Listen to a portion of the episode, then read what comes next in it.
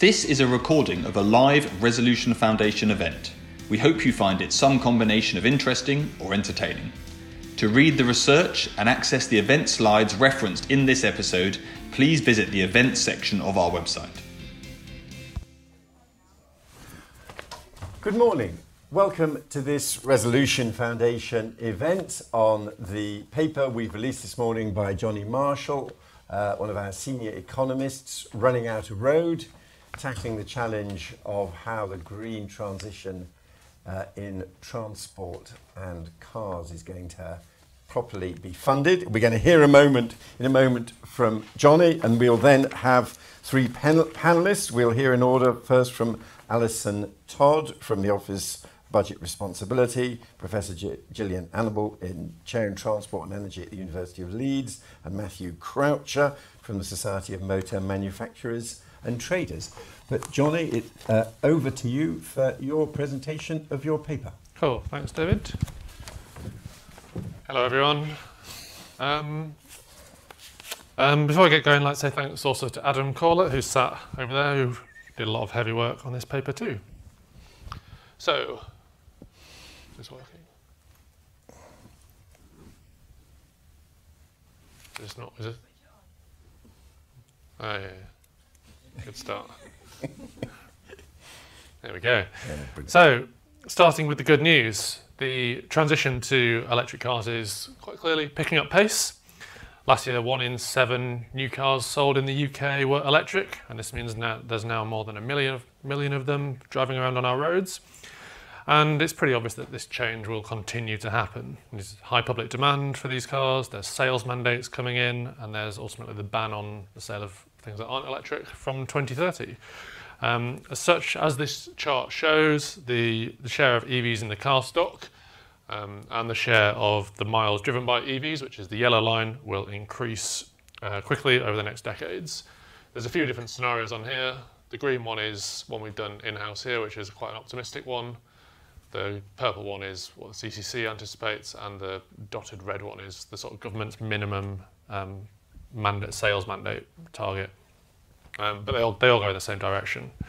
Um, and this is this is overall is good news. Cars, vans, and lorries account for more than a fifth of the UK's carbon footprint, or about 90 million tonnes of carbon dioxide a year. It's the biggest source of emissions in the UK, and it's one that needs to fall pretty soon.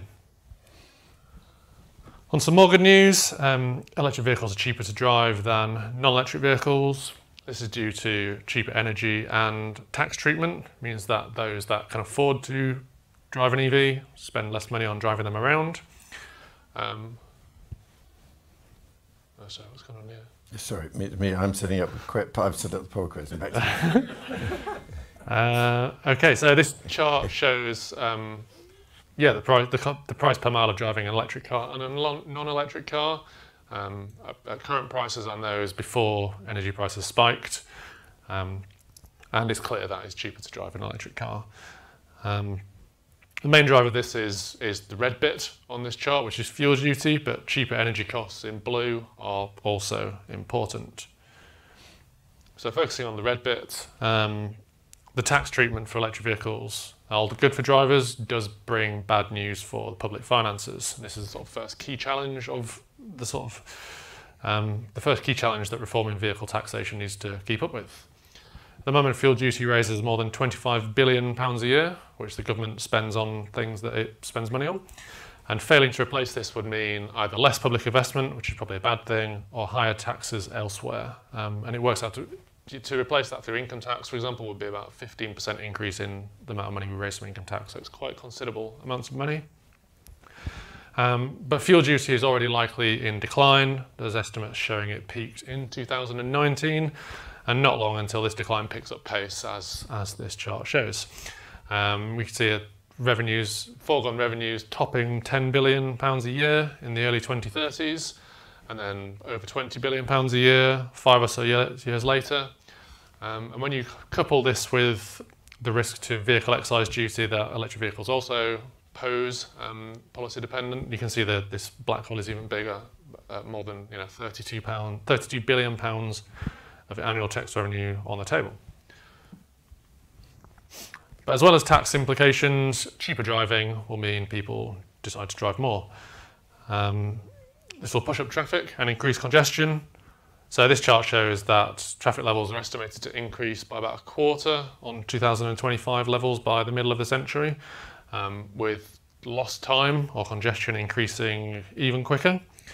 Um, and this is bad news because the UK is already a very congested nation. We already spend more than a billion hours a year sat in traffic, um, and this is a huge cost both to the economy and to the living standards of those who sit in the cars in traffic, but also people who are on buses in traffic, for example, or who live and spend time near these busy roads.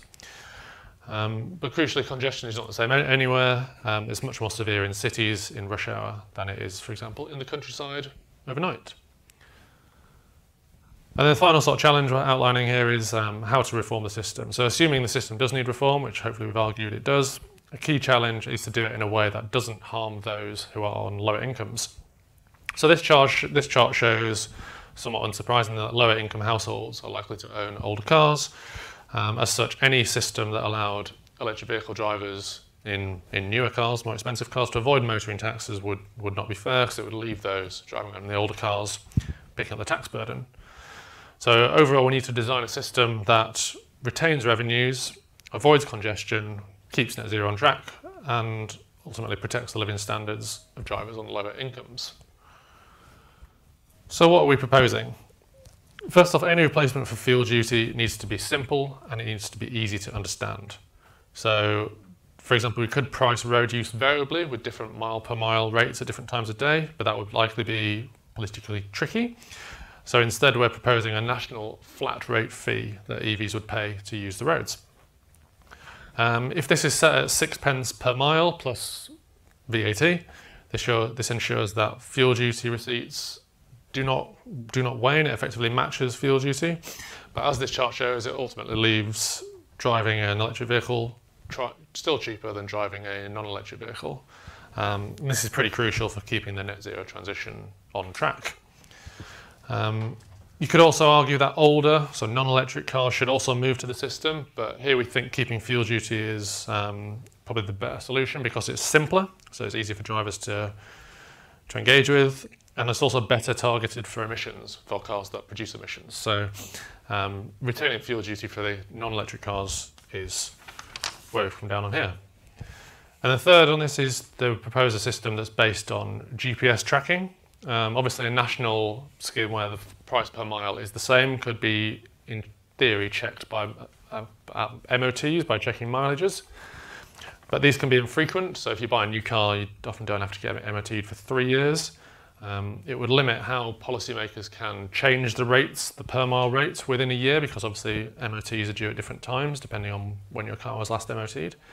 Um, it's also more temperable, and it poses issues for miles driven overseas, which is an issue of people driving on holiday, but mainly an issue of people living in Northern Ireland who spend time driving in the Republic. Um, so GPS system also lends itself to our next recommendation, which is a locally designed and administered congestion charging such that cheaper driving, cheaper driving doesn't clog up all of our roads. As this chart shows, congestion is a major issue, um, but it's also a concentrated issue.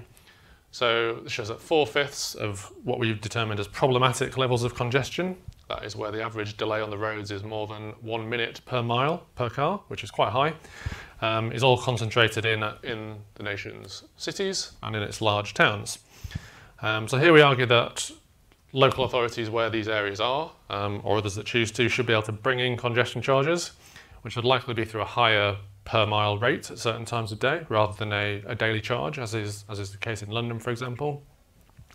Um, but it would also choose how to spend this money. So this could be on exemptions to the scheme as, it, as it's getting going, or an alternative means of getting around longer term so that people can go about their business without using their cars. Another key recommendation is going further on reforming vehicle excise duty. So the government has announced plans that it will make electric vehicles pay annual vehicle excise duty from 2025. This will protect the revenues that vehicle excise duty brings in, but it does change the distributional impact of the tax. Um, what it means is that effectively all the tax burden is on the people that have a car um, and tax it every year, then buy new cars. Um, and as these charts show, the blue one shows that majority of people that buy new cars are at the top of the income spectrum. So any move that um, saw the tax burden move away from these people would not be ideal. Um, but it also shows that annual VED you know, is a bigger part of people's motoring budgets if they're on a lower income. Um, and these are why we think the government's plans don't go far enough. Um, so instead, upfront VED is currently banded by carbon emissions, but um, as cars without emissions will be banned soon, within several years, we can look to ex other externalities to grade VED by. Um, and here we've settled on doing it by weight. Cars on our roads are getting bigger. This causes more damage to roads, more damage to infrastructure, more damage to people, more damage to the environment. Um, so reforming VED to a, a, pound per kilogram charge um, would hopefully help to change consumer decisions away from this. And this could range from five pounds per kilogram up to maybe 15 pounds a kilogram above a certain weight, um, depending on obviously where the limit is set. Um, and this would this would hopefully steer the car purchase decisions that people make. And then the final policy recommendation is to um, sort out VAT on electric vehicle charging. So VAT is currently levied at 5% if you charge your electric vehicle at home, but 20% if you charge it by using the public network.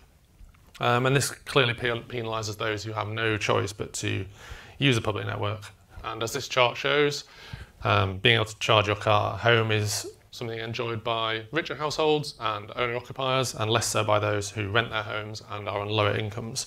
Um, and it's these people who, without policy change, will be paying more for their energy to drive around. So, as such, we should look to harmonise the rate of VAT. Um, and for various reasons, it's probably not ideal to raise VAT on domestic energy to 20%. Energy bills are high enough already, um, and there's sort of environmental issues as well. So, cutting VAT on electric on public charging would instead be a better option.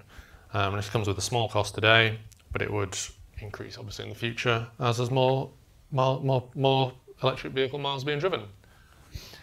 Uh, then the final slide is just on, haste, on needing to get going soon. So this chart shows that the number of, um, well, the share of electric car miles will overtake that of non-electric car miles in the early 2030s. Um, and by which point the sort of tax transition will be underway, congestion could be much worse, but also um, a larger number of drivers of electric vehicle could be accustomed to tax-free driving, so any changes could be harder to enact. So just to recap, here's what we're proposing. So a per mile fuel duty equivalent for electric vehicles, congestion charging, which is designed and implemented locally using the same GPS system, uh, reforming vehicle excise duty so that uh, upfront levies are retained, um, and equalising VAT on charging so that people that can't charge their car at home have access to the same price energy. Thank you. Great, thank you very much. Thank you very much, uh, Jonny. That's a really interesting set of ideas and proposals. And of course, uh, now it's all being uh, addressed by us and our panelists in a very pragmatic way, but it is just worth recording that there was a time when road pricing was a, one of the great ideological issues about what free market economics could do. And Professor Alan Walters, who was Margaret Thatcher's economic advisor in the 1980s, was one of the early advocates of road pricing.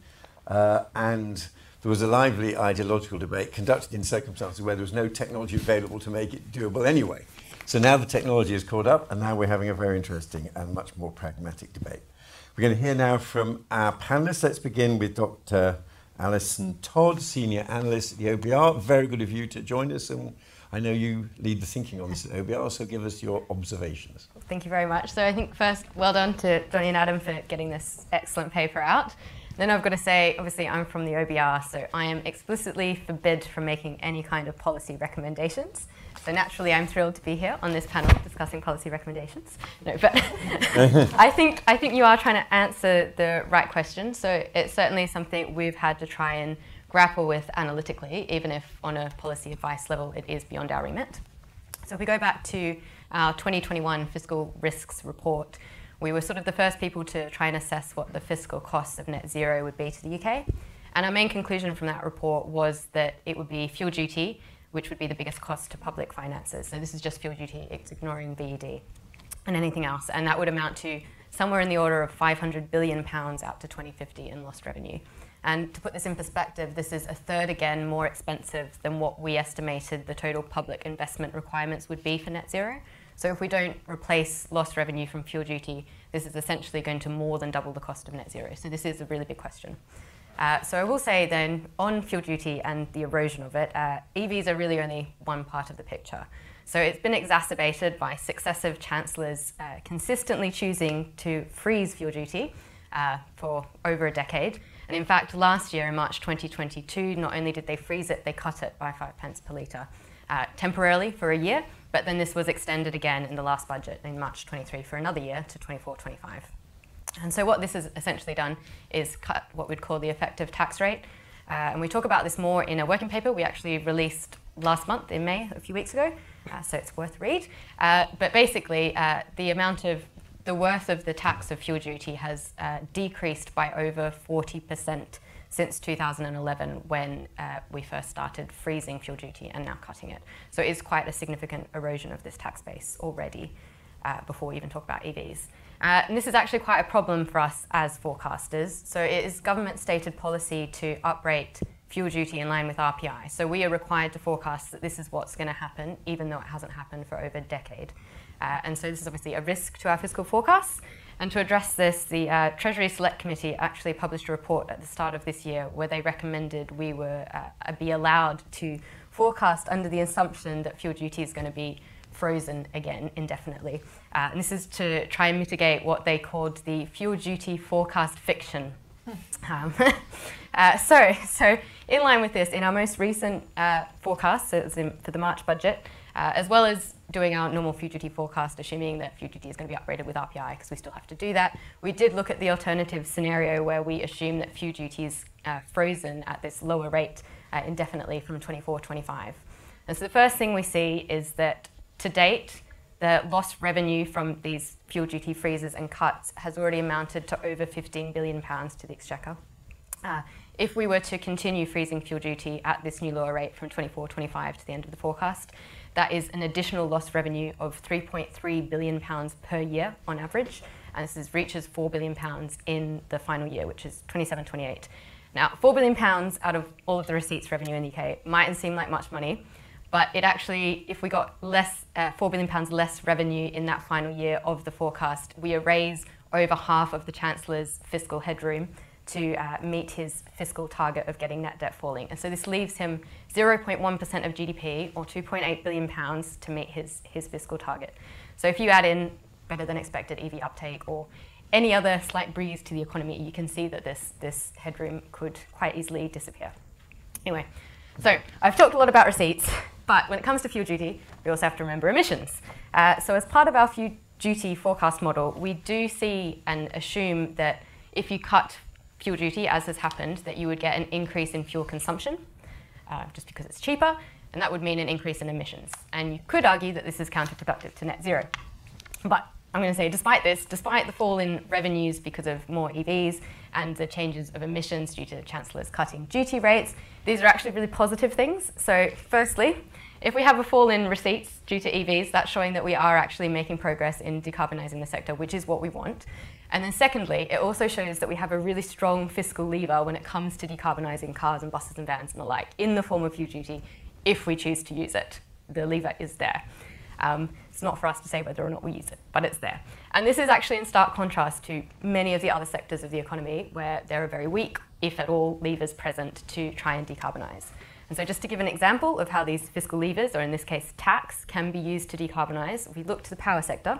We have what's the carbon price support, and this is basically what's been attributed to really incentivizing the power sector to switch from coal to gas, which is the big emissions success story in the UK. Whenever you hear that we're ahead of everyone else in decarbonising, it's largely switching from coal to gas, which was due to a tax. So these are, these are important levers to consider in the uh, scope of net zero. So I think to conclude, uh, my little uh, response, uh, whilst it's all really good that we are sitting here discussing you know, how we can fairly replace an excise duty which may actually succeed in doing what they should do and eliminating this uh, vice, so to speak. Uh, we shouldn't forget all the other sectors which we don't currently have any controls for. And I know politicians might disagree, but I think there are, there are harder tax questions, indeed harder questions than fuel duty out there still to answer. Thank you very much, Alison. And uh, you're right, there are many other questions as well. And in fact, I should have said this report today is part of our wider economic inquiry 2030, uh, sponsored by Nuffield Foundation. And so this is part of a wider assessment of precisely those issues. And thank you also for reminding us of the pure OBR doctrine we had at our budget, uh, when we had our post budget event. That point was made very powerfully, uh, the endless process whereby a forecast tax is never actually uh, properly uprated. Uh, good. And let's now hear from Professor Jillian Anable, Chair in Transport and Energy, University of Leeds. Thank you very much heroically for coming down from Leeds this morning. Over to you. Thank you very much for inviting me. I'm very, very pleased to be here. This is a really crucial discussion. And I really uh, felt that the report was a breath of fresh air. So, congratulations on that. There um, has been an attempt to discuss this topic, as David referred to, for many decades. In fact, uh, since the 1960s, some form of road user charging, road pricing, if we call it road duty, um, and obviously also uh, more local attempts in the form of congestion charging have come on and off the agenda um, for uh, uh, almost cyclically, uh, over that time.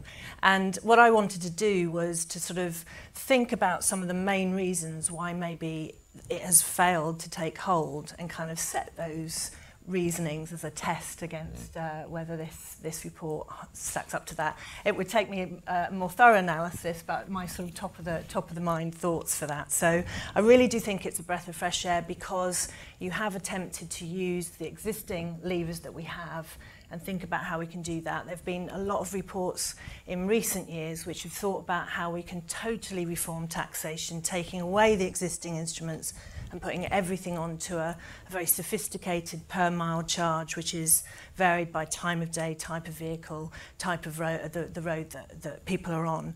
Um, but I think that's we haven't got the time for that. So I really do appreciate the pragmatic kind of approach to this. But um, there are just a couple of things that, that I, as I say, I was reflecting on. And one of the key reasons I would say that uh, this discussion, this conversation has hit the, the roadblocks that it has done in the past is because there's, there's, there's really has to be an acceptance that how the revenue is spent that is raised through these tax taxes um, needs to be part, integral part of how we think about reforming them. Because what we've learned over the, the decades mainly through research on public acceptance and so on, but also where some form of road charging has been implemented, is that the public acceptability of this is based on fairness, principles of fairness perceptions, um, and that the, the, that, fa that fairness notion is very much tied to how the revenue is spent. So, although essentially, and I haven't, I, I don't know if I can say this exactly, essentially, I think the analysis that you've done or the propositions that you've made are sort of gunning for, at the moment, at least, for sort of revenue neutrality, or at least to, you know, to, to fill the hole. It's still nevertheless going to be new sets of, of taxation. And from a public acceptance point of view, which is the key barrier to this, linked obviously to political will, um, we have to get this, this particular formula right and we have to start to discuss how we can, we, what we will do with the revenues to make the, the various social objectives, meet the various social objectives.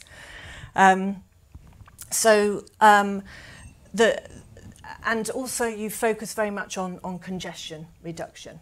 Um, which um, is absolutely perfectly legitimate, but that's also potentially one of the, the, the sort of failures of some of the previous uh, discussions on this because essentially the sort of theory, the economic theory that's behind this is that so long as we we reduce congestion, um, the benefits will, will, will trickle down. Sort of great efficiency gains, productivity be benefits will trickle down.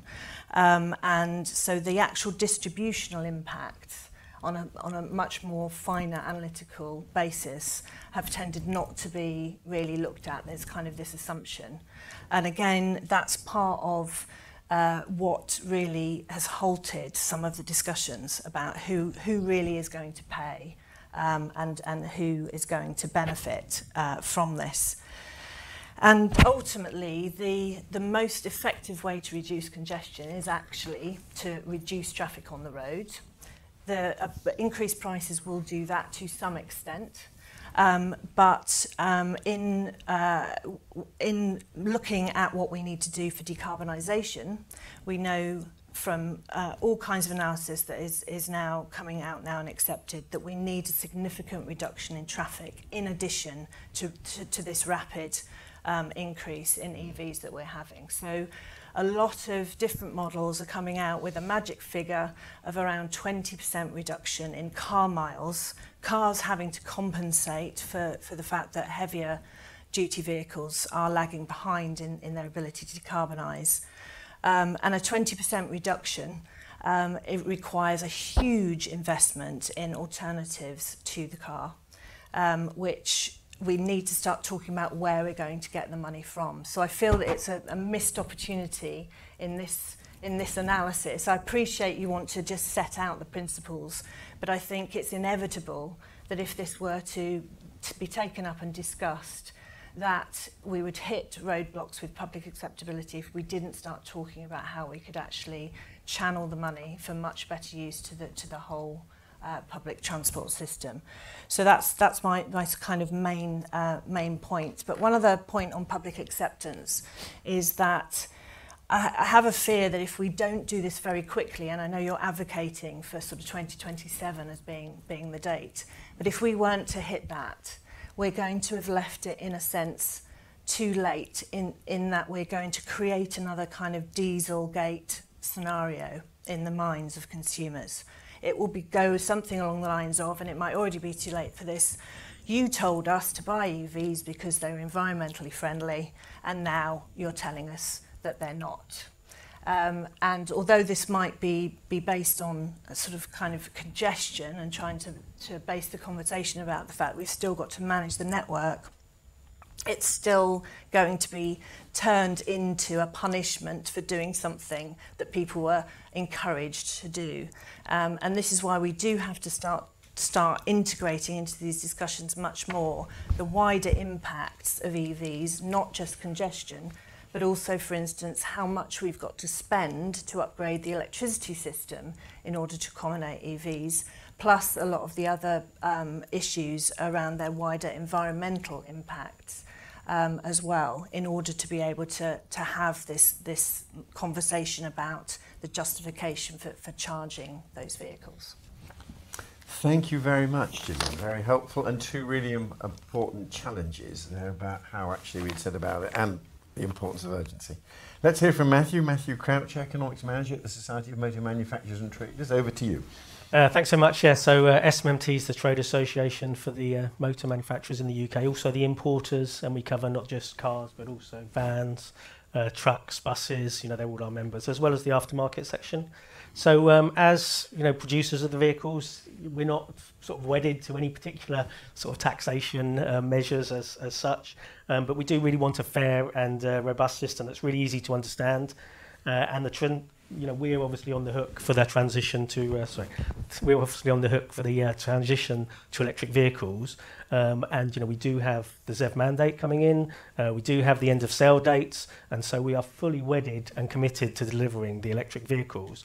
And so we, we're really concerned if anything comes along that in any way slows that transition. We've probably got slightly different views on the pace of transition. So, you know, to us, we think the ZEV mandate is pushing it maybe further than the consumers actually want at this point in time. But the industry is completely committed. Most of the manufacturers are sort of announced when they're going to um, sort of fully sort of make their vehicles fully electric, um, fully decarbonised, uh, and you know some of those are you know around 2030. So um, you know definitely committed to, to delivering it.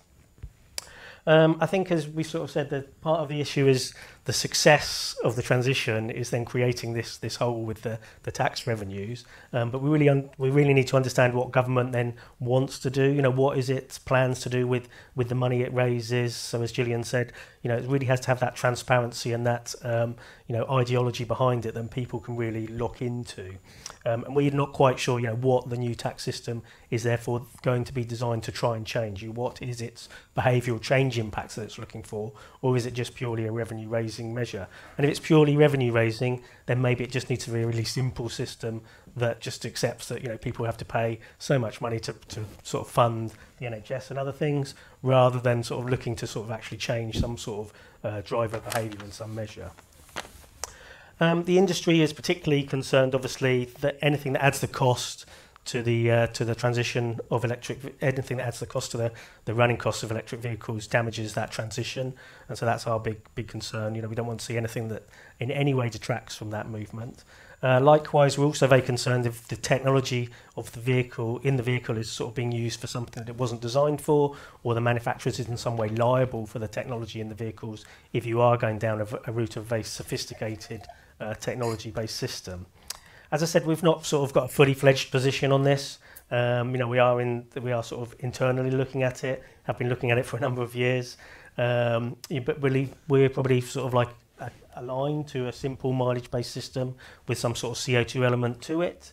Um, we probably think that actually using MOTs and the like is, is something that you could use. Often cars in the first three years are bought through like a contract and so they have like a, a mileage um, sort of uh, idea built into that at the beginning, so that could be done. I think potentially location and time of day charges seems potentially a complexity too far um, for the sums of money involved. But clearly, we probably do really need local schemes to tackle uh, local congestion. And whether or not then that's under the um, auspices of a centrally funded uh, and essentially sort of way you can pay into those funds is something that you could do. Um, but really, we're also really keen to understand how it works across all the different types of vehicles. So, you know, this is talking about cars, um, but also we've got vans, trucks, buses. You know, they all currently use fuel. They're all set to decarbonise. So, how will they be brought into it? Um, in terms of lead times, you know, we typically like to sort of see two, three year uh, lead times before we sort of see a regulatory change or a taxation change coming in. So it gives consumers the time, the time to sort of uh, factor that into their purchasing costs of the vehicles. Uh, I think we're really aligned with that call for um, VAT on EV charging. Um, you know, public charging is very expensive, uh, and just a, you know a note of caution on those running cost figures. Um, you know, it really depends on the parameters that you use, the mileage that is assumed, and where you're charging those vehicles. And so, if you're charging them at home, then yes, it can be quite a lot cheaper. But if you're using public charge points, that can be sort of two, three times the cost of charging it at home, um, which may which might make those sort of uh, running costs very different when you actually look at total running costs as well, you've got to be really careful with what, what you're looking in, what you're including in there. Um, so typically some other factors can make the costs of running an EV slightly more expensive, notably insurance. Uh, and then when you look at the purchase price of the vehicles, you know, at the moment they are more expensive. And so if you are looking at somebody's costs of operating an electric vehicle for a typical three year period, uh, then I think from our own calculations, you know, we still think that electric vehicles are more expensive. So people are making a distinct choice to move into those. And also at the moment, they are paying much higher VAT on those vehicles because the vehicles are more expensive. Uh, and so that also brings in additional revenues to the government. Uh, and so you do have to sort of balance out all of these things. Um, but clearly, you know, it's, it's a really good discussion that we're having. Uh, definitely want things to, you know, things do have to change. You know, we understand that uh, electric vehicles shouldn't get a free ride, but at the same time, you know, we do have to understand that they, they do need that support for the transition, and that's that is, you know, totally uh, in line with obviously meeting all the carbon budgets is transport having to deliver on that CO2 trajectory. So we really need that transition to happen in the first place, and potentially maybe that's more important than some tax revenue in the short term. Thank you very much indeed. And thank you to all our panellists. Uh, and as you can sense from the discussion we've had so far, we're trying to balance several different key objectives. We're trying to promote the green transition, we're trying to protect revenue, some otherwise what would be a serious and growing black hole in the revenues, and we're, as a Resolution Foundation, very focused on equitable distribution of these costs and benefits. One issue we haven't really touched on, but appeared again in the media comment, uh, of course, generally praising Jonny's fantastic pamphlet, um, the privacy question. And whether, and indeed, whenever these schemes emerge, it is one of the concerns. To some extent, I think people will be shocked by the amount of data about their car use that is already being collected as part of the modern software in electric vehicles. Uh, but should people be worried about a government agency knowing so much about exactly where they are taking their car? Should they be worried that other agencies, security agencies, policing agencies would expect access to that data? Is all that, how do we go through that set of questions? I know, Jillian, you've been thinking about that. Do you want to set the ball rolling? Well, it is a very important issue. Again, it's another one of those that will trip this up if we're not careful. Um, I think with whether it's talking about the, the, the sort of unfairness of costs and charges, whether it's talking about privacy or whatever the perceived un- disadvantages and, and lack of fair application might be, it is always going to be worth trying to say to people the system is unfair at the moment. Lots of data is collected on you at the moment. There's, there's not enough discussion often or, or not, not attempt to just poo-poo this, you know, we've got to be very careful in the tone that we do this, but we do have to point out to people that the, the, the current state, the, the current state of play is also uh, not as they would like it, um, and that the, this has a has the potential to um, to actually Im improve some important things, and it's about trade-off. Um, and I think um, it's, it is really would I haven't seen any research on it maybe there is some but I think it would be really interesting to get a measure of just how little or how much people really understand about the data that's collected on them at the moment through motoring and, and just when they're in transit. Um, so that would be a that would be a great starting mm -hmm. point for the for the discussion. Mm -hmm. Matthew, are your members worried about this issue? Do you think they've levelled with their customers about the kind of data collection now going on? I mean, they're really concerned, and they obviously have to comply with all the, the rules and regulations. So they're, you know, they're they are very paranoid about, you know, the data collection, what it's used for. Um, you know, clearly there is the capabilities to, to do these things, um, but you know, the manufacturers have to operate in a very strict um, rules and guidelines.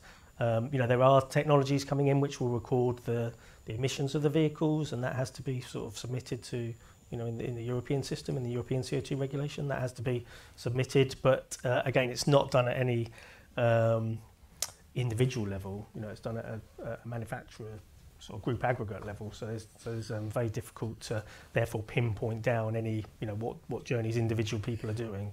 Um, and so, yeah, I think as Jillian says, you know, it's, it's just one of those issues that you have to have a, a grown-up debate about. Um, but you don't want you know you don't want that to be a stumbling block mm-hmm. to anything. Mm-hmm.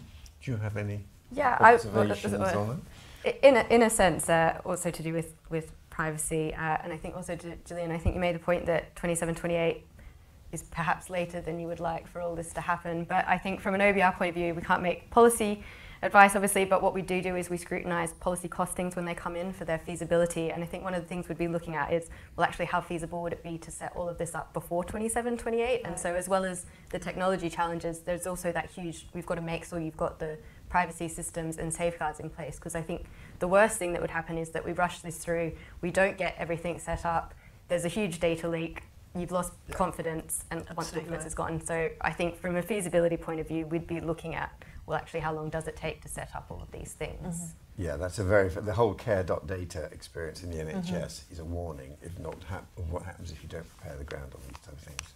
Jonny, do you need what, what's your view on all this and the feasibility, how rapidly it could be done given these issues? Yeah, I mean, there's examples of people sort of opting into data collection if it makes their lives a bit better. So, in cars, people, especially young people, have black boxes in their insurance if they get lower premiums.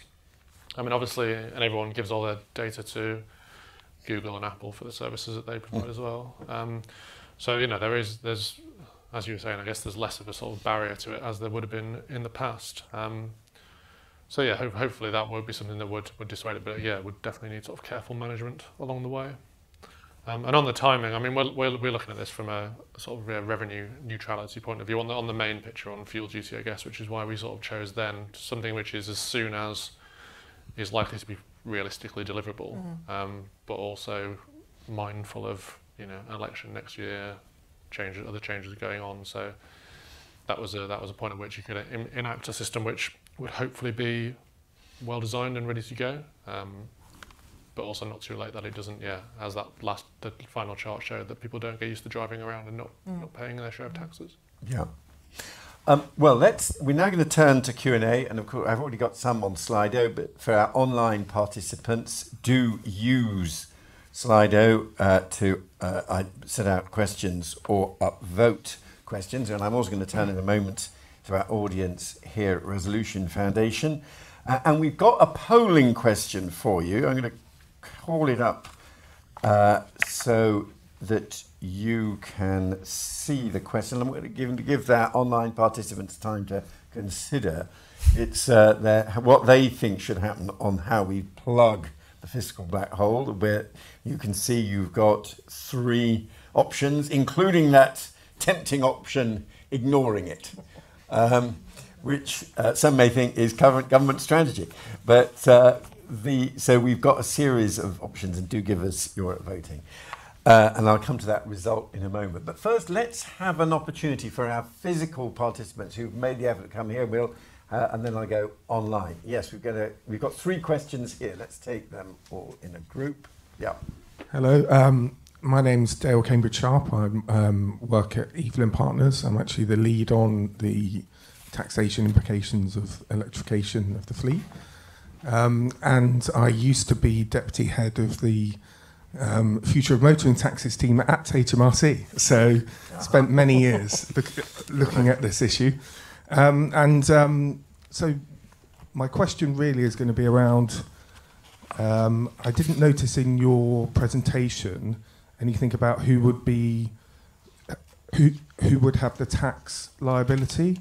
So I'm assuming you're suggesting it would be the motorist. And um, just a quick point, really. The reason HMRC love fuel duty is that it's taxed at the first point that the fuel enters the UK market. So there's about 90 taxpayers pay 90% of 26 billion, and there are some taxpayers who pay 500 million pounds a quarter. Um, so you would go from that system to potentially taxing 30 million motorists, around 50 quid a month. Um, have you considered the implications of that? Right. God, this is the, this is the classic HMRC points that always get put to ministers. That's really a good operational point. Let's collect our other two interventions and come back. Right. Yep. So, Yep. You're on. Yep. so mine was a similar question, really. It's about the cost of uh, operating the scheme. So I'm John Serow. I'm an economist at Jacobs. Been involved in introducing a number of road user charging schemes around the world, in, including the New York scheme, which is hopefully going to come online fairly soon. And the, the challenge is about, as already we mentioned, the cost of collecting fuel duty is trivial. The cost of actually charging 30 million motorists is extremely expensive. And you've talked about it being revenue neutral. In fact, you'd have to raise an awful lot of extra revenue to do that. And also on the practical issue, you mentioned Northern Ireland. Without putting cameras on the border, how do you enforce GPS-enabled vehicles coming in from Irish Republic and driving into Northern Ireland? So there are a number of practical issues, which, you know, apart from all the, the political acceptability issues, which I don't think are such a problem these days, if you look at the latest opinion polls about road user charging, you actually find motorists are in favour now of road user charging, replacing all other uh, fuel duties, etc., even if that money is not reinvested back into the transport system. And again, I was involved in the UK Parliament's Climate Assembly where we discussed road user charging, and people were generally in favour of the idea in principle of actually moving to that sort of system. But it's the practicalities, I think, which are the problem. Right. And then uh, next to you as well. Yes. Uh, hi, uh, Alexa from the Telegraph. Um, I guess probably along similar lines, but I was just curious if the panelists thought that Britain would pot- potentially go down the road of adopting more and more toll roads. So that's obviously something that could just be applied blanket to both EVs um, and older vehicles. Um, you know, could all motorways one day be, be toll roads? What's the kind of feasibility of, of that being an, expanded further?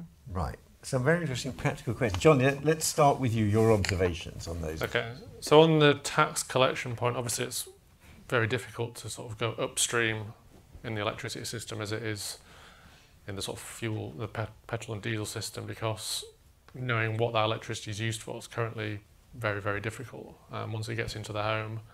And that's probably going to remain equally difficult going forwards, because if there is a meter where you plug in one wire that goes to your electric car, you could just plug in a different wire somewhere else in your house and charge your car that way. Um, so ultimately, the tax the tax of liability would fall on the motorist. But if if a way of doing it through you know direct debits or something would hopefully in theory make that easier. But obviously, it would be a big change to um, yeah a big change to the status quo. And, uh, and toll roads, do you want to comment on that question? Yeah, I mean, I guess with toll roads, it's often like major roads that are toll roads, so that would that would still see congestion spill out onto other parts of the road the road network. So if you know if you did the the strategic road network, for example, which is basically just the motorways and the big A roads, if you had to pay to use those, then there would be some overflow onto other roads, which would you know undermine the whole reason those roads were built in the first place was to transport a large volume of traffic on a small volume of road.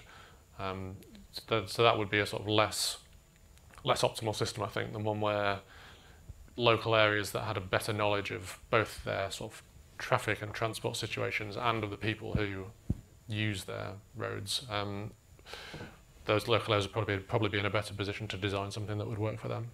And when we have looked at toll roads, we have found that the problem of England being a quite a crowded, congested country, often the extra space required to put in traditional tolling arrangements has been an issue. Now, you could argue that we're now on a policy spectrum where if you're willing, if you don't want old fashioned tolling arrangements, if you want something that's more electronic, then some of the technology we're talking about here could also be used for a form of toll roading. I mean, it's very, um, it becomes, uh, they become at some point almost indistinguishable from some of the policy options we are discussing here. Uh, Alison, your observations on those issues. Well, I think uh, I'm not going to comment on toll roads, but on, on the, the question of, of uh, the operational costs of, of these things, obviously it's going to depend on the policy, which we can't comment on, but but they would be included in the costing notes. So what we do when we get the costing notes from Treasury, or in this case it'd be HMRC for you know trying to set out what the revenue from this new tax would be if this was something to happen.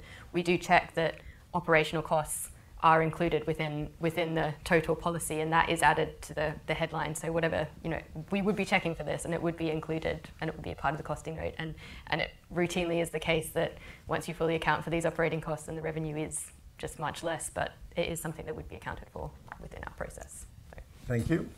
Alison? Sorry, so It's all right, Jillian. it's all right. Thank you, Alison. Yes.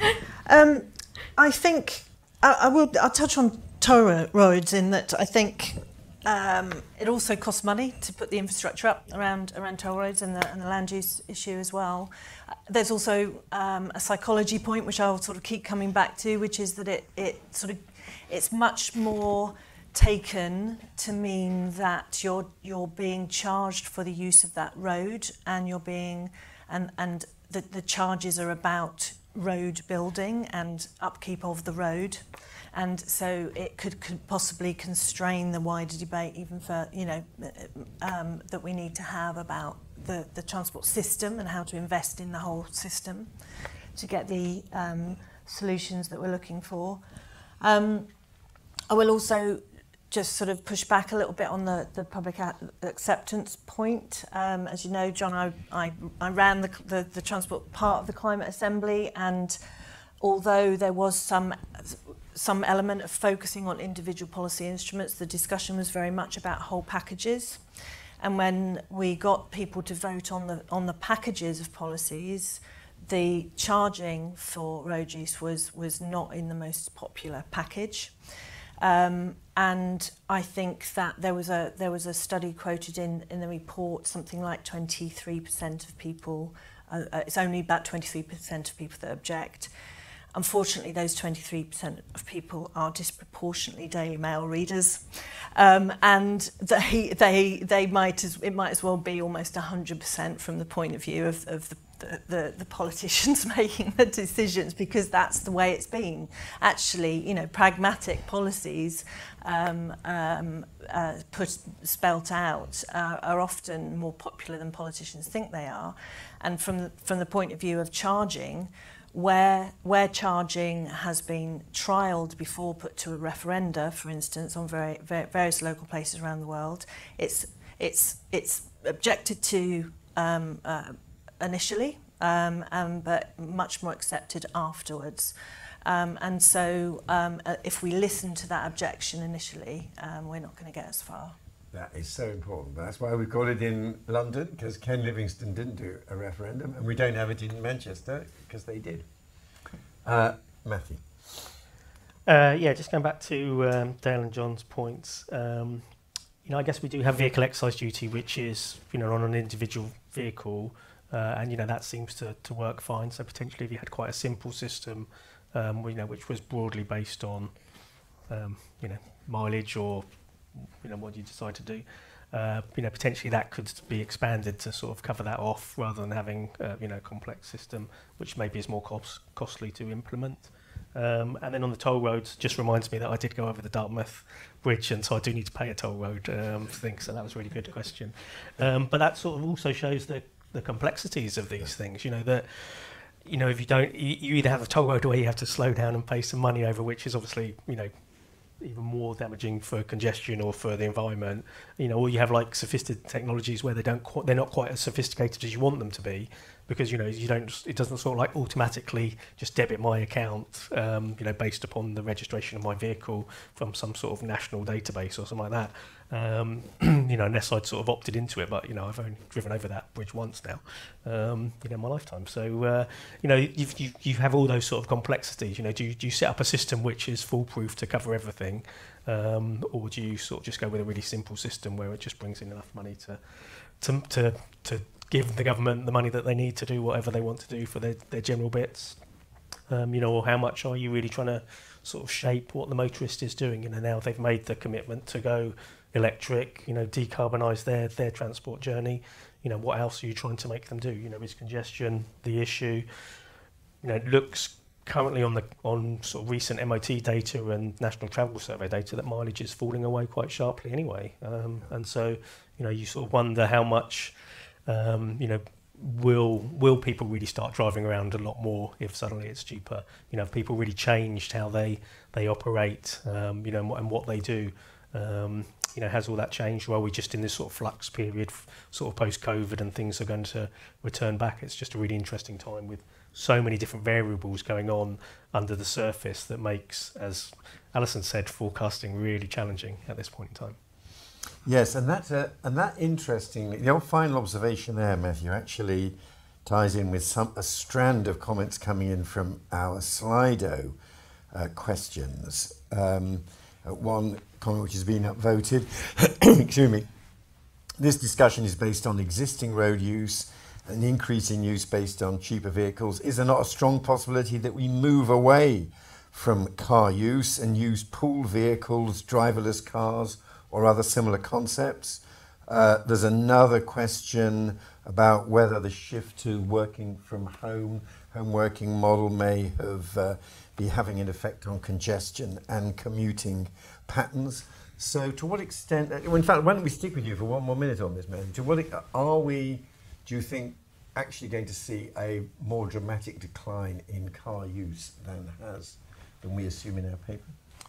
Um, well, obviously we hope not because we want to keep uh, vehicles. Uh, I mean, personally, um, you know, I, th- I think that the the uh, the transition to electric vehicles would be more challenging. Um, you know, it's quite easy at the moment for more affluent people. You know, they can afford the vehicles. They've got the they've got the home charging capabilities typically.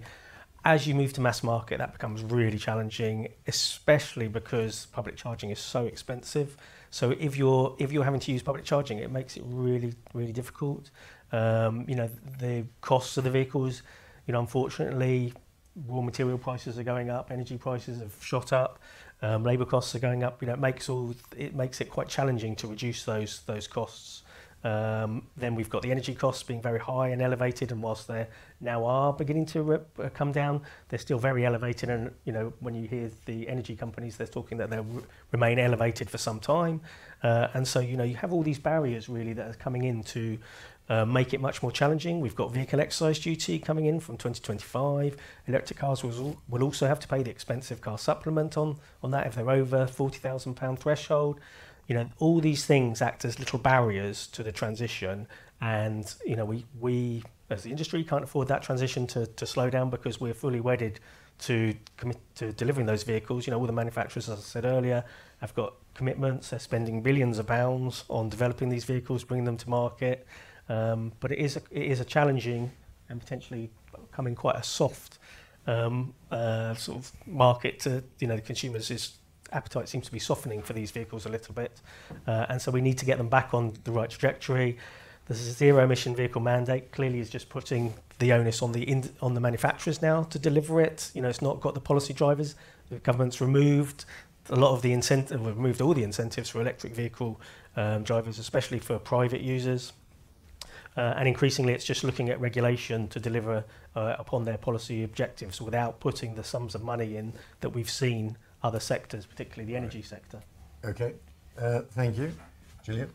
Yeah, quite a lot to say on this. I'll try and keep it short. So I, uh, my, my, my research is looking at travel patterns broadly, past, uh, uh, past trends, uh, what, why they've occurred, what the particular structural factors are, what the individual uh, demographic and psychological factors are that might be um, sort of explain some of these shifts in patterns. With respect to pre-COVID, there was a reduction in, in average per capita miles travelled by car. That's not the same as there having been an absolute reduction in miles travelled by car because population was still going up. And when we talk about what we need to achieve for decarbonisation alongside electrification, it's an absolute reduction of around 20% reduction in, in car mileage. So that's the difference there. There was a, was a trend, so the growth, if you like, had slowed, um, but it had not reversed. And we're talking about a reversal in reduction in miles of the type we've not seen anywhere in the world on the scale and at the speed that we need to do it at. Nowhere. It doesn't exist as an example. So, so you know, we've got to be realistic about what we're talking about here. Not, oh, isn't it happening anyway? No, but it absolutely isn't.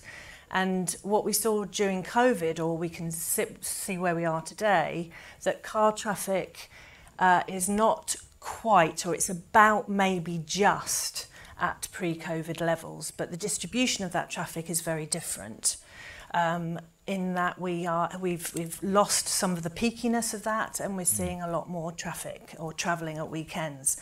But it was always the case that commuting and business travel only made up at maximum a third of miles travelled by car anyway. And by far the most mileage is taken up by leisure travel and an awful lot of that is done on the strategic network. It's just spread out so we don't feel it as much in terms of congestion. And these are all the sorts of things that I was talking about when we want to look at the distributional impacts of these kind of charges. And that we want to target it at congestion, um, but um, a, a universal per mile duty will impact on um, much, much more than, than just the commute. We have got to do it in conjunction with local congestion charging. But if we leave it to local authorities to do that, it'll be, you know, they've had 20 years to, to implement that already and no one has done it other than London. Yeah. Though, of course, I think part of the ingenuity of Jonny's proposal is that if this happens, it's a framework that does make I, agree, I do agree. congestion charging a much more viable option. I agree. Yeah. So it opens that debate up. It creates, mm-hmm. uh, I think, an easier environment for it. Uh, Alison? Yeah, I mean, it is certainly a, a tricky question for us as forecasters to try and assume whether there is structural behavioural change and if there's going to be future behavioural change in a way we can't predict. So most of our forecasts are medium-term five-year forecasts, and a lot of these changes are going to be beyond that horizon. So, but we do assess at every fiscal event if there are changes in what's going on. So we talk to stakeholders like Matt and try and get an idea for what's going on uh, in in the in the driving behaviour to try and inform our forecasts. and we do model th- like, alter them if we're seeing new data and new trends. But it is a judgment call we've got to make if it, you know, a slower acceleration or if we've sort of paused our increase in driving. That's that's something we do assess. And if it does look like, you know, down the line everyone's now using mass public transport instead of driving, then we will update our models as needed. But you know, that is probably beyond our current forecast horizon. I would say. Uh, Jonny, your, your observations uh, on that? So we discussed um, changing level of, levels of demand quite a lot when we're doing this work, and there are so many different expectations and op- well, yeah, levels of optimism about what could, what will happen. Um, but it's still obviously so, so it's still so uncertain. So one example, I guess, is the government's recent swathe of net zero documents, its new net big net zero plan, in effect, that came out in March, had a higher expectation of miles driven in years and decades to come than the previous one did, um, which obviously shows the sort of the the thinking that's gone into that is less sort of um, about getting people out of their cars and more sort of making it making cars carbon free. Um, so as such, we didn't want to take any big calls on you know fewer miles in the future, and we just we just went in line with with those really. Right, thanks. I'm just going to stick with you, Jonny, for one specific question, just to clarify exactly what we are proposing, which is about the the five percent VAT. And of course, what you're proposing in your paper is this problem of people using public charging fac- facilities are um, at the moment paying more than often more affluent people charging at home. Do you just want to take people through that because we've had a a question about the 5% rate, but I think you need to explain clearly exactly what we are envisaging and what the Resolution Foundation's concerns are. Okay, so at the moment, the electricity that you use in your house is charged VAT at the reduced rate, which is 5%, whereas electricity that goes into the public charging network is not charged at the reduced rate, so it's 20% instead. Um, and for the reasons David just said, this would be fairer if these were rates were the same um, which gives you two options, either increasing the 5% rate to 20%, so it's the same at public and at home, or decreasing the 20% rate to 5%. But if you if the 5% rate was pushed up, that would obviously make electricity more expensive that you use for charging your car, but for other things you use electricity for in your house. Um, obviously, energy bills are very high at the moment, but there's also a, a, a bit of a need to not make electricity more expensive than it needs to be, especially in relative to the price of gas. If we're going to look at decarbonising other parts of the economy, specifically how we keep our houses warm, uh, it'd be nice if they were heated by yeah, low carbon electricity rather than high carbon gas. So making electricity more expensive while not making gas more expensive would make that transition less appealing for people looking to change their heat system. Um, so as such, we sort of propose that it goes down to 5% on the public network, um, matching that you pay at home. Thank you very much. Um, there's another strand of questions coming in, which is about. I think people are tempted by the idea that if this technology exists, if you have this system, are there various tweaks and special features and ways you could um, uh, adjust it? So, uh, uh, would it be possible? One question is Would any of the panel advocate a more targeted system of congestion char- charges that varies mile by mile? I think people envisaging you might have different rates in some places. And also, someone who has put in um, uh, that not all electric vehicles are the same. So, a flat levy would be unfair. My EV motorbike is far more efficient than a Tesla. So, uh, should that be? So, that you can think of lots of complicated issues that simply taxing per mile don't address. Do you, again, Jonny, do you want to just comment on those type of options? And if you, and then I'll turn to our other panelists. If you're a policymaker, imagine we got this up and running. There are lots of ways you could adjust it. What are the most tempting ones? Yeah, so we, we did look in the report at different rates for different types of vehicle, and that's not something we're explicitly against. It's just we didn't um, set out what they, what they could be. Um, could you go back to the previous question, David? Yeah, and it, it was also different. Why, why does it have to be a standard mile rate? Could you have it at different rates in different areas? Oh yeah, I mean that, that's that's that's where we came down on the line of simplicity um, and not letting perfect be the enemy of the good, and getting a system that is socially acceptable, politically acceptable, but also can be implemented at a, rate quick enough, at a speed quick enough to yeah, stop tax revenues falling so quickly. Yeah. And now for our panelists, just if, if this system were up and running, are the ways in which you think it could be, you could see temptations for, now, you've been reminding us, Alison, you don't, don't know what policy advice, but just speculate. well, I mean, obviously there's ways that it could be, could be tinkered with, but we couldn't advocate one way over the other. But, you know, in other policies, there are rates applied to things differently, which you know you might use for a purpose. So we have the climate change levy would be the example where electricity was charged at double the rate of gas, and that was because electricity used to be quite dirty with coal, but now it's quite clean. So now this is kind of a disincentive. But you know there could be ways for policymakers to apply that to you know different types of EVs. So you know if you thought that bigger was worse, you could say apply a higher rate. That would be possible. Whether you'd want to do it's a different yeah. question. yeah. Jillian. So my understanding is that, that you, you've thought about um, some of this in terms of weight of vehicles, size of vehicles, yeah. and, and, and using VED mm-hmm. for that. And I, and I thought that was fine. I think we do have to address that. It's absolutely essential that we address the size of vehicles. My issue with VED, uh, just, just by the way, worth broader discussion, maybe uh, uh, outside of this room, is that, of course, a lot of new cars are purchased either through companies or now I think it's something like 90% of cars are bought on some sort of finance lease deal.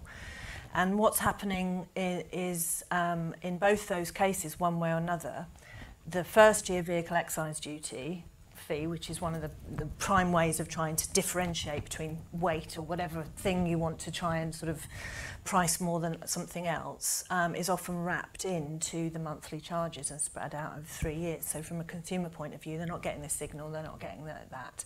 And so my feeling is, unfortunately, the vehicle excise duty isn't, uh, might not be, um, as um, powerful as it as, as it once was, and we have seen it used quite well in the past. So that's that's one thing.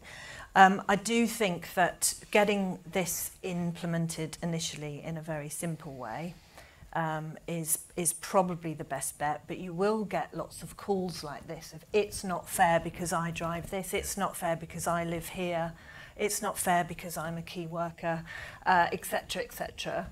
Et um, and um, those are all valid. And this is why I think there does need to be more understanding of the distributional impacts, and there does need to be more talk about okay, in those inaccessible areas, we're doing this. Um, there's there's these other compensatory measures um, that come into play. Um, and then finally, I mean, I do think that the the proposition that this would be taking place in conjunction with, although I think some of your language suggests, you know, hopefully it would happen at a later date with the local congestion charging schemes. Personally, I think it, it needs to happen in conjunction or, or, or very soon uh, after one another um, because we're not going to hit so many of, of the other objectives otherwise. Right, thank you. Uh, Matthew? Uh, again, it probably comes down to what are your policy, objectives and, you know, the balancing between simplicity and, um, you know, are you trying to shape behavioural change or generate revenues? Um, you know, yes, you could make it a very sophisticated time of day um, and, uh, you know, system, but, you know, do you really need that um, or, or not? You know, so how, how, how are you trying to shape things? Uh, I think we you know, obviously vehicle excise duty was designed around um, uh, petrol and diesel cars and trying to shape their uh, movement, you know, with, with electric vehicles where they're zero emission, then, you know, if, if you're moving from CO2 based, you'd have to come up with some other um, system of how you're looking at uh, judging which electric vehicle is better than another electric vehicle. Um, and so again, you know, do you end up with different systems for different types of vehicles just adds complexity to it. Um, I think we have an issue with using a weight-based system. Um, you know, typically electric vehicles are are heavier. You know, and it very much depends upon the size of the battery that you put into the vehicle. Um, but also a lot of the weight of the vehicle is borne through, um, you know, safety environmental features and and stuff like. So you don't in any way want to, um, you know, somehow discourage people from fitting those types of, of systems to save a bit of weight, to save a bit of um, taxation. So uh, it's a careful balancing act, um, and I think we, you know, I'm, you probably need a, a big sort of uh, discussion around, you know, what is the best form yeah. of any sort of new vehicle excise duty if that's what you're going to go down the route of.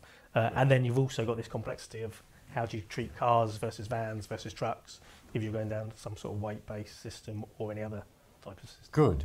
Thank you very much indeed. We've just got time to see the results of our poll, how we should fill the uh, the fiscal hole from. Uh, that's interesting. A very strong support for uh, electric vehicles. I'm I'm surprised that the high fuel duty does so much worse. It's because uh, actually, I think one of the um, lessons from our discussion and the interesting observations from people who've operationally dealt with this is just what an efficient tax fuel duty is.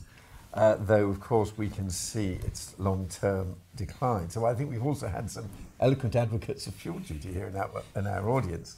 Um, I'm going to leave the last word to Jonny, whose, whose pamphlet this is, alongside Adam Corlett. Jonny, do you want to pull the thread together? Any final observations on what you've heard and your reaction to this uh, resounding endorsement of your paper? um, I guess I just reiterate the sort of main, the main sort of design criteria we came at this at, and that is to obviously preserve revenues, but to do so in a way that keeps the net zero transition, well, brings the net zero transition back on track. Um, solves congestion and um, protects households on low middle incomes. And obviously, there's a lot of, um, lot further down all these different rabbit holes you could go. We've got a little bit of the way down some of them in this chat, but bringing it back to those sort of key objectives is is how we think it should be dealt with.